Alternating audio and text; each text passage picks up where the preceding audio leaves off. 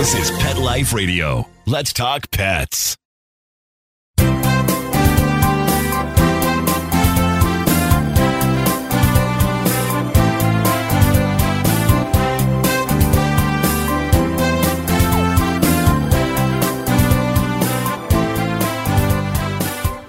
And welcome, welcome. Good morning, good afternoon, wherever you may be on this lovely Sunday. Well, a little overcast here in Los Angeles, but uh, they say they promise it's going to burn off and uh, we'll have a, a, nice sunny day like we did yesterday. Anyway, uh, my name is Dr. Jeff Werber, your host here for the next 30 minutes on Pet Life Radio's Ask the Vets with Dr. Jeff. Here for you, here for your pets. It works well if you call us, if you get a hold of us. Very easy to do. Number one, telephone 877 385 8882. Once again, 877 385 8882. But better yet, we want to see your pets. We want to see you live. And you can do so by joining us here on Zoom.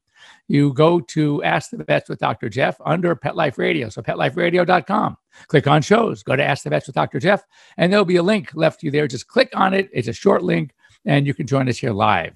Any questions you may have, any issues, anything. I know that a lot of you have questions. Because if you didn't have questions, why is my phone ringing every 10 seconds when I'm at work with people asking me questions? So um, I know that if your vet is as available to you as my clients are to me, then maybe that's why you don't have questions. But guess what? I kind of doubt it. I think that uh, if you have any questions, now's the time to ask. Anyway, so just to, to break some ice before we, uh, as we get started, I like to peruse what's going on in the uh, industry. And this one caught my attention because I know it's a hot topic. Would love to hear what you think about this. We'd love to hear what you thought about how it was back when I was in vet school 40 years ago.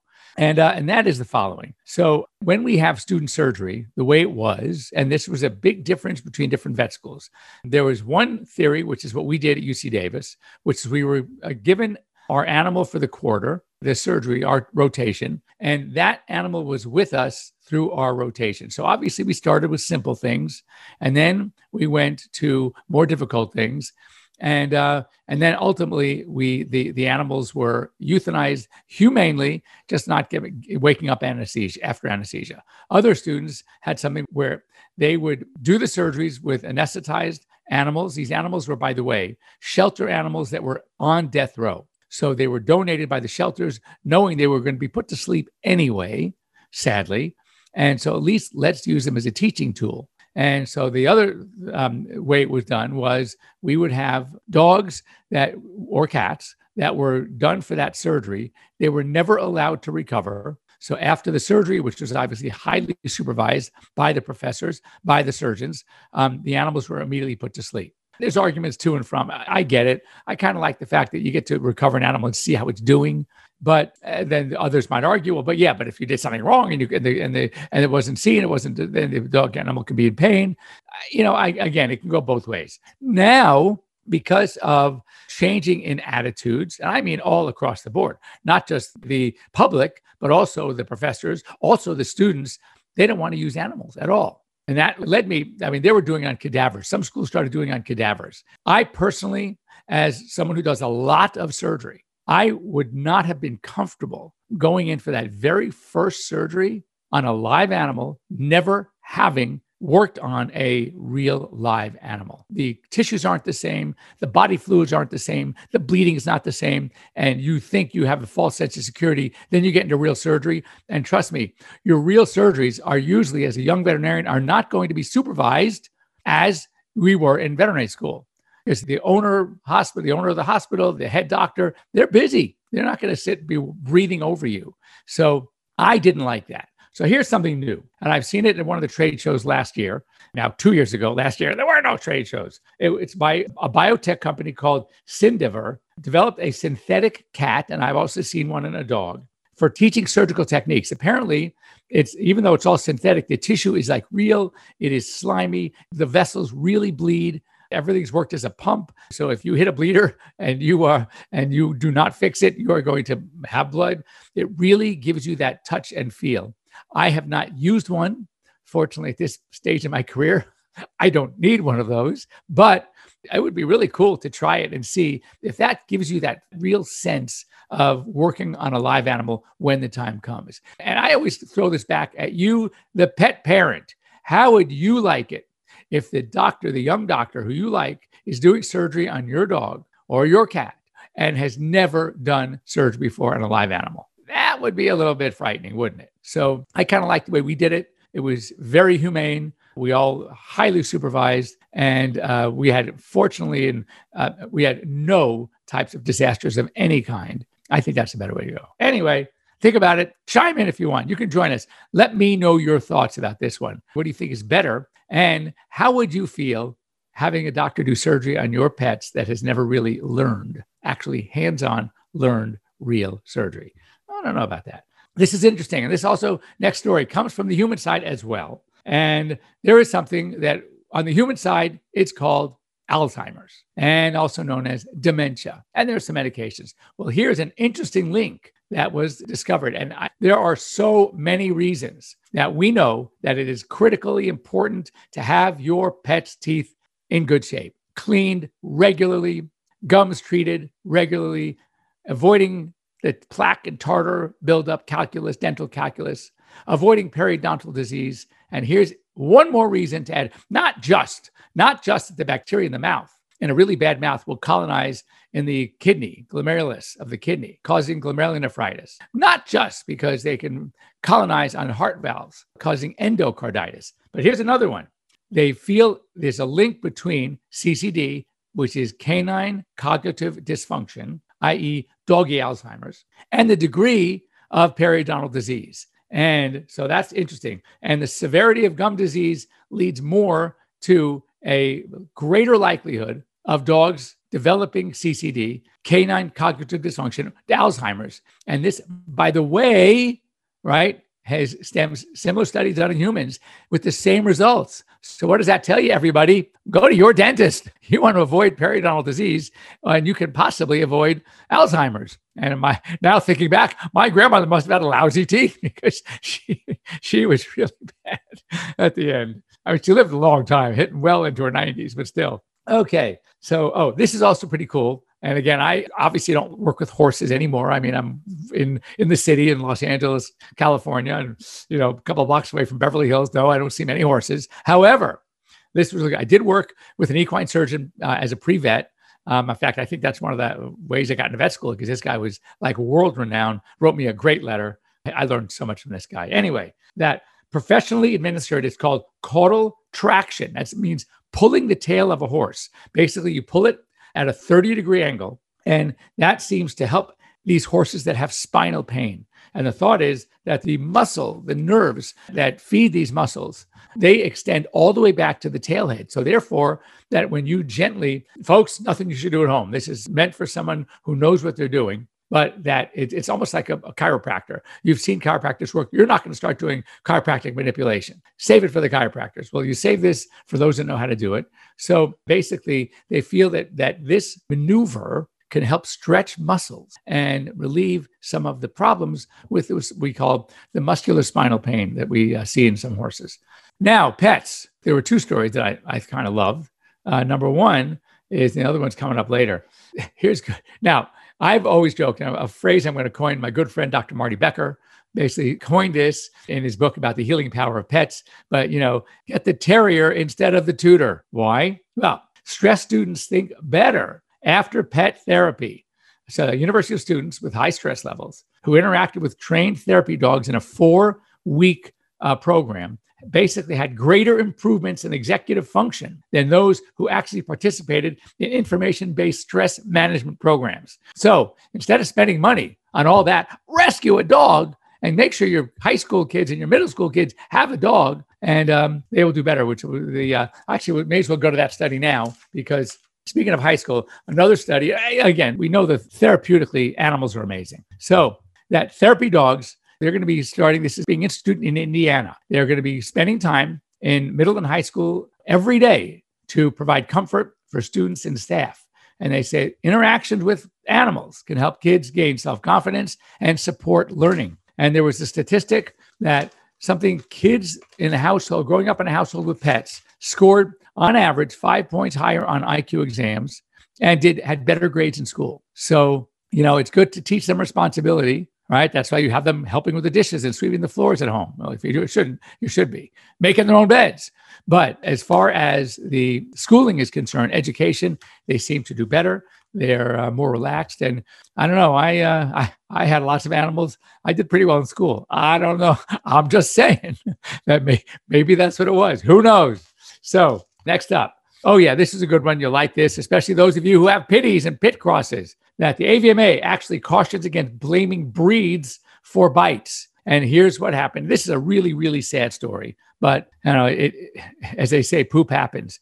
A family had a pit bull mix that was apparently, according to neighbors, a phenomenal dog. Literally, would sit down on the outside porch and and they pet the dog, and the dog was friendly. Who knows? Because we don't know always what's going on inside of them. But the owner, the mom, was holding her one month old infant baby. Okay. And uh, some reason they don't know exactly what happened, why it happened, but their pity jumped up, all right, and started biting the baby and it killed the baby. And so there is obviously uh, investigations going on. The dog is is in quarantine right now for two weeks. It was the family dog. The event they say was a total accident, but we don't know what was it about that little baby that made the dog think that it can jump up and bite it. And obviously, my first thought is you have something very very small, and mom's holding it, and maybe that's what she did before she tossed the dog its toy, and she was holding it and not tossing it so the dog said, Well, that's my toy. I'm going to get it myself. Again, we don't know what goes on in their heads,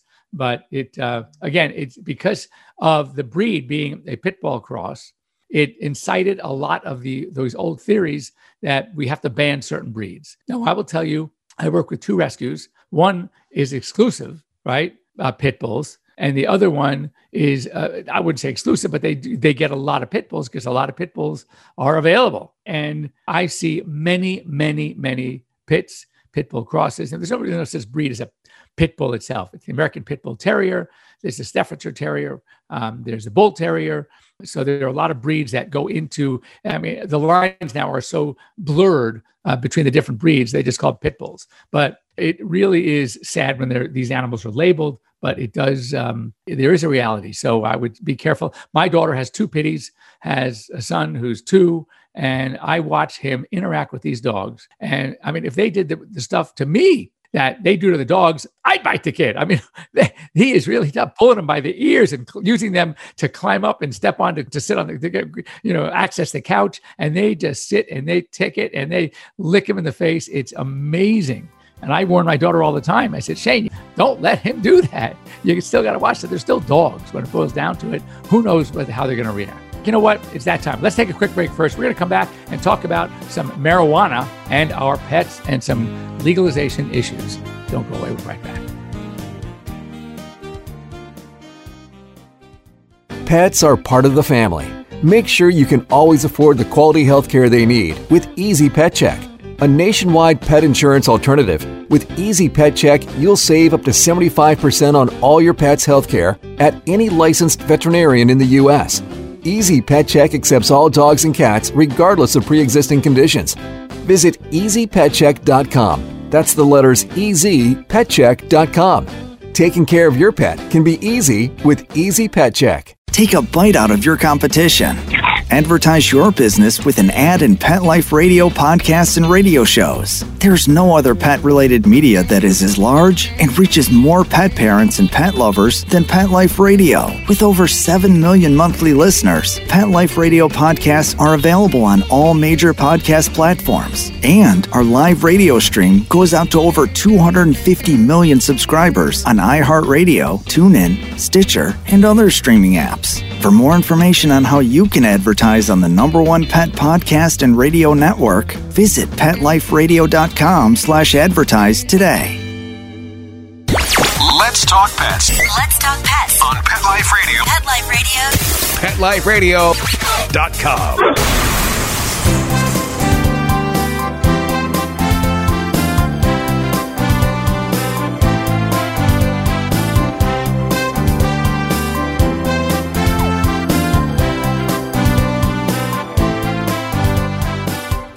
Hi, and welcome back to here live with Dr. Jeff Werber. You're here, host here on Pet Life Radio's Ask the Vets with Dr. Jeff. So before the break, I gave you a little tease about legalization of marijuana and some issues that our industry is having.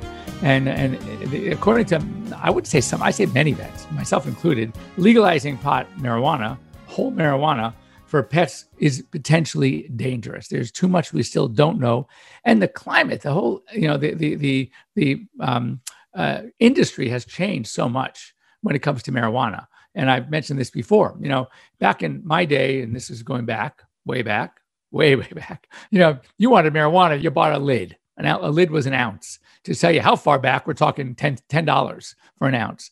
Uh, you had hashish, hash. Uh, you had what was the new thing towards the end of this was uh, the Thai stick, which was more expensive, like for three of them, 15 bucks. Ooh, right? So now uh, there are so many varieties. I'm sure none of you have ever gone to a pot store. I'm sure never walked into a pot store. But for those one or two of you that have, um, especially those of you who live in Colorado, there must be, I don't know, 30, 40, 50 varieties, and each one with different strengths and grown in different places and grown. Who knows? It's like such becoming such a science. So, in order, we know that THC, which is the psychoactive element, the ingredient of pot of marijuana has toxicity levels. It really does. And it can be very dangerous. And I'm sure you've seen idiots posting on the internet videos of their dogs having had such THC in the marijuana from eating the brownies or eating the cookies, and uh, it's not pretty. I mean, it's it's darn right dangerous. And their animals have died from pot butter, which I understand is extremely potent you know, it's a big concern for me. Look, the benefits are there, and I there are many of them, and I am an advocate, but there needs to be a lot more work done. Now, in California, they just apparently legalized CBD as long as it's derived from 100% industrial hemp. And CBD has a lot of benefits. I've recommended. I've actually used it for one of my dogs when I had Pierce, my big uh, Labradoodle who was fighting cancer towards the end. He made it to 14 and a half. I mean, he was an amazing dog. And uh, I had him on CBD. In California, though, we were not allowed to until recently prescribe it, sell products with it, or recommend it. So it was, you know, a little frustrating because in other states, like in Colorado, it's been in use for a while with a lot of great success. So my recommendation is that because more work needs to be needed, I would try to be very, very, very cautious with THC. I mean, very, very low dosing if you're going to try it. Speak to, if not your veterinarian who may not have experience, try to find out a veterinarian who does have experience with it. Maybe even have your vet talk to that vet and just to get a feel for how to dose it. CBD is pretty darn safe. There are some really good products online, uh, good products out there. I'm actually testing one right now. So it is, it's a CBD from 100% industrial hemp. And um, I think that it's going to be a, a, market that's going to explode in a good sense. There are going to be great options, but don't rush into it and don't be dumb. And, you know, remember one thing you make those brownies, okay? You're going to have a bite a two, half a brownie, whatever. That dog sees that plate, they're all gone. And the same thing with the cookies. So when you start putting it into products that dogs like, they're going to eat the whole, they don't know when to stop unless you stop them. So just it's uh, something that you really want to uh, kind of think twice before you uh, before you do it. Next up, there's something out there which I like called cat cams. Now, I'm sure many of you thought about doing this. I did some stuff with my dog. I put like one of those uh, GoPros on a harness I have for him. And just to see from the dog's POV, from the dog's point of view, what are they doing? What are they looking at? What happens to their posturing when they go see another dog? And I think it was it was really cute. It was uh, actually the, people liked it. But there's a study being done at the University of Guelph uh, that's one of the, the top veterinary schools in Canada. They were attaching cameras to the collars of pet cats to find out these are cats that are in and out. Where do they go? How far do they stray from home? Do they encounter any danger? Are they running across a busy street? What the heck are they doing when they're gone all day? So um, I think that's um, that is something that's pretty cool. I, I, would love to know the results. That I have a lot of cats, and uh, between five and six, uh, I have had six, but my daughter stole one of our cats, and because uh, she has two kids that love the cats, and so she live, they live four blocks away. I'm waiting for that phone call. Dad, can you take Bugsy back? so it might happen. My son-in-law is a little bit allergic to cats, so but he, so far it's been great, and my granddaughters love the fact that Bugsy's at their house because they love Bugsy. So, so, but right now we have five. So they're all indoors. My cats have always been indoors. I get very nervous living in a city like LA where there are a lot of cars, there are dogs, there are coyotes, right? There are skunks, there are raccoons. I don't want my cats out there. No, no, they have it made in the house. And uh, they get their square meals, they get clean litter boxes, they get a lot of toys, a lot of human interaction. And guess what? They didn't want to go out. I mean, one of my cats was literally adopted from the street. Now, the other, my two of them that came from, uh, three of them came from my office. Okay. And one was given to us, and one was literally off the street. And he is, at first, all he wanted to do was make a beeline and get out of, you know, he was an outdoor cat. Now he's got it made. I think he now realizes how well he's got it. So he'll he can walk up to a, wide open door and he'll go to the, the door itself, all right, at the threshold and at the frame, and he pokes the head outside. He'll look to the right, look to the left. Nah, turns right right around, comes back inside. He he knows how he's well he's got it. He, he's not going to uh, risk going outside again. Anyway, so I thought that was pretty cool. You talked about the therapy dogs, but I wanted to briefly cover as I talked to a lot of my friends and people that I know personally, clients who are coming in for health certificates. People are start to travel, and with that, they're going to be hopefully, if they can, of course, traveling with their pets. So, just some words of advice um, for your pets, if you are planning on traveling with your pets, make sure, first of all, how you're going to travel. Where are you going to on the other end? If you're going to a hotel that advertises pet friendly, you still want to call them and let them know what you have. Because I've had clients turned away because they were pet friendly. Yeah, for dogs under 35 pounds. And you all of a sudden you show up with that 75 pound lab. Uh, and I'm sorry, no, uh, we can't, we, we, don't, we don't do that. So you need to know exactly what they're, if they have limitations, what they are. Are there certain days of the week, certain times, certain type of room, and that may not be available? Don't go just by a, a hotel advertising pet friendly. If you're going to stay with somebody that you know, make sure they know you're bringing a dog. If it's especially, I mean, whether it's friends or family, you show up with that dog and they weren't expecting it. Trust me, the last time you're getting invited. So you want to make sure that they are well aware that you're traveling with your pet. If you're driving, make sure your pet's good in the car. Make sure you plan for plenty of stops, bathroom stops. Make sure you have some water that you can stop and and and also just these are simple things. In the car, they need to be confined either in a, a carrier or in a harness that hooks into a seatbelt. They should not be running around loose in your car. That is dangerous for you, dangerous for them, and that's a, a no no. So they need to be under control. When you open a car door to get an animal out, make sure you first put the leash on and have the leash in your hand when you open the door. So you can put down the window first, grab the leash, however you do it. You do not open that car door without that animal under your control. Airlines, make sure that you check with the airlines first and have a, the health certificate they want. A lot of airlines um, will have their own form to have your veterinarian fill out and you fill out, which is great. But uh, if they need a health certificate, or the state that you're going into requires a health certificate, make sure you have a health certificate. Make sure the vaccines are current. You need to travel with your vaccine records and any medication that your pet may be on, you make sure that you have enough of a supply. Take more than you think you need in case for some reason you're going to be delayed. Identification, not only have a picture of your pet, but make sure they're wearing identification tags and are microchipped. Make sure you have your pet's microchip number handy. It should be with you at all times. You should put it in your phone so you have it. You can take a picture of the of the certificate. That too is very very important. I've given stories before where animals are found 300 miles away. I mean, somehow they got there. They did not walk or run 300 miles. They were picked up, they were taken, they were driven somehow. So animals can break away and get lost, especially if they're in an area that they're not familiar with. They may be trying to look for their home. So it's very important as well. Food. Make sure you bring enough food, the food that they're used to be eating, or that you know for sure in advance you've planned that you can buy that food wherever your destination is. So that's important. A trick about water if you're traveling by car, what you want to do is every time you reach a destination, a location, you start with like a two gallon jug of water and then you feed them the water. All right. Then when you get to the next stop, fill the water with uh, your jug with local water. All right. Mix it. Then when you get to the next stop, and then d- during the travel, they drink some more water. Next stop, do it again. What you're doing is you're gradually reintroducing and introducing him to water changes.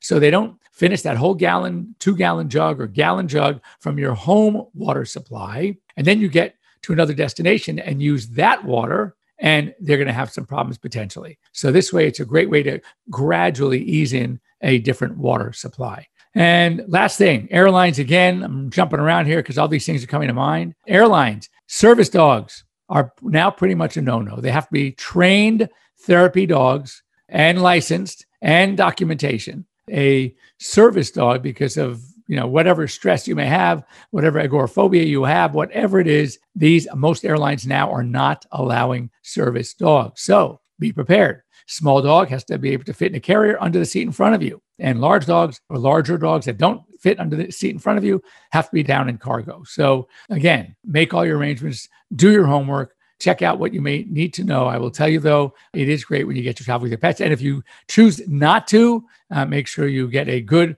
pet sitter, make sure that it's somebody they know, a doggy daycare, a boarding facility, and also make sure that you know their standards. And also, if you're coming from a state when it comes to vaccines, in some states, rabies, like in California, it's good for three years, but other states, it's only good for one year. So if your rabies vaccine is two years old, you may need to update it just because of where you're going. And also, there are seasonal diseases that we have to worry about. For example, Lyme disease, Northeast especially. All right. Heartworm disease, now pretty much almost all across the country, though some states don't really have mosquitoes. So if you are traveling and planning to travel someplace where mosquitoes are an issue, coming from someplace where they weren't, you want to get your pet tested and start on heartworm preventive ASAP. Ideally, a month before you travel, you should have the first dose already in. So talk to your veterinarian about that as well. Hope I covered everything. If there's something I missed, let me know. We can talk about it if you have any questions. Otherwise, thanks for joining me here on Pet Life Radio's Ask the Vets with Dr. Jeff. Any subject you'd like me to cover in future shows, just reach out to me. I'd be happy to help educate you, make it fun, make it informative. And um, would also always love to see you, have you join me here live with your pets, and we can talk pets. That's why I'm here. Have a great week, everybody. See you next week. Bye bye. Let's Talk Pets every week on demand only on PetLifeRadio.com.